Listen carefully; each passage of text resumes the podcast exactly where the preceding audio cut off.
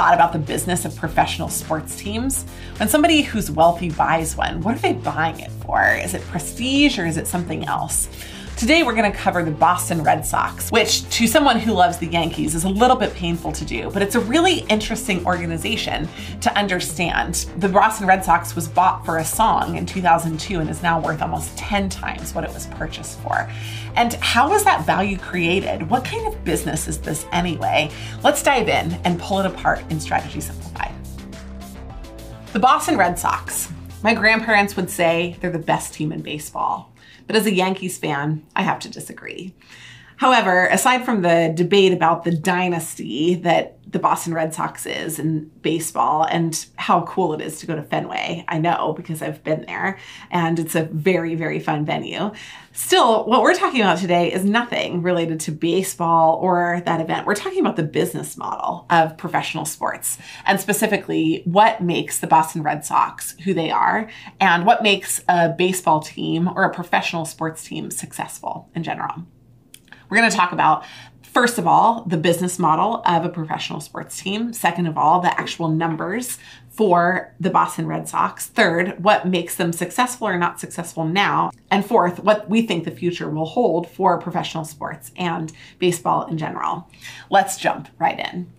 First of all, the Boston Red Sox and a baseball team are a great example of a professional sports franchise. Just a few fun facts about the team. They were purchased in 2002 by two owners, John Henry and Thomas Werner. When the two gentlemen bought the Red Sox, they bought it for $380 million, which might have seemed like a lot of money in 2002, but definitely is nowhere near what they're worth today. The, the team is estimated to be worth over $3 billion today. The overall business has no debt. So that's only interesting because sometimes debt can inflate or deflate how the actual metrics look. But our big question is what is professional baseball as a strategy? And how do we simplify it to understand what you need to do if someday you find yourself just kind of you know customarily owning a professional sports team? So here's what you need to think about. First of all is it a variable cost or is it a fixed cost business? And when you take a look at the way that the business operates just take a second think about it. What is it a variable cost or a fixed cost business for those of you who answered a fixed cost business, you were right. And it's not necessarily because of stadiums, which are expensive but are often built for the city or from the city and then leased back to the team. Um, and it's not because of the fact that they have really big marketing expenses. No, no. There's one big, big expense, and that one is the predominant one. For professional sports, it's player salaries. So, player expenses in 2020, uh, $246 million off of revenue of 519 million. So, by nature, we can see that that um, is the biggest cost bucket. The 246 million is just under 50% of total revenue. And so unless they're losing money, we're looking at a huge line item that's probably going to give us a clue into how this operates. Now, we have to understand whether player expenses in a professional sports team are variable or fixed. And the question is, if the team wins, do we pay them more? Maybe a little bit. If the team loses, do we pay them less?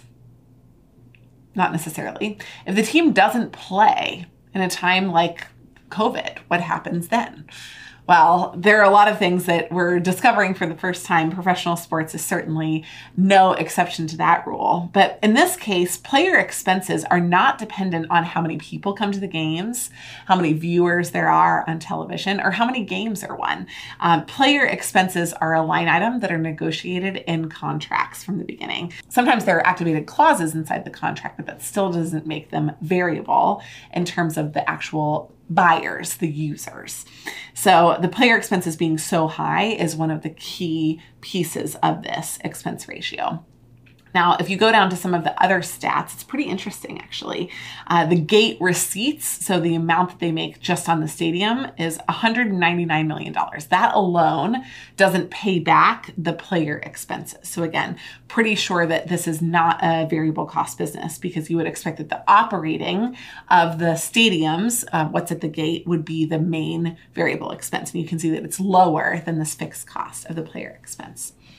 So now that we know that it's a fixed cost business, and that's going to be one of the most important things that we have to understand, we need to understand how fixed cost businesses get revenue.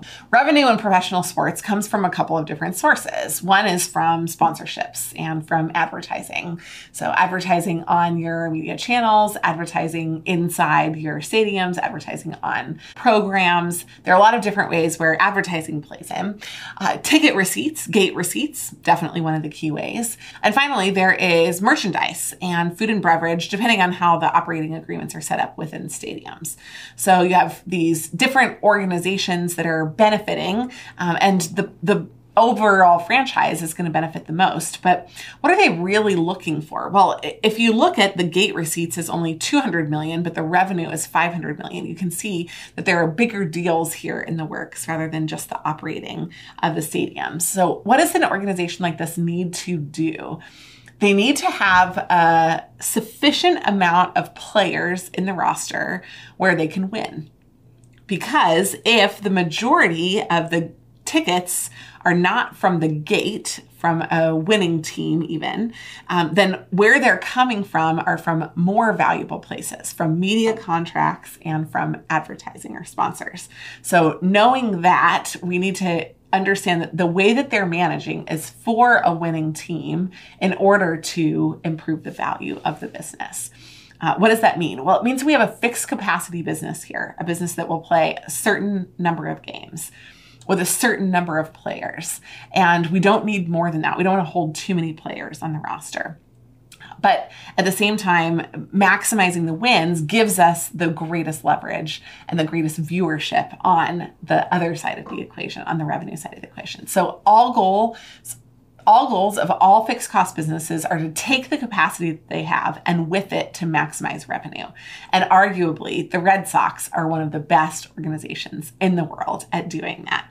What's going to happen in the future, though, with the Red Sox and with professional sports in general? Will we expect to see the same kind of payoff? Will players just get more and more expensive as the pool for them diminishes and the demand for winning increases?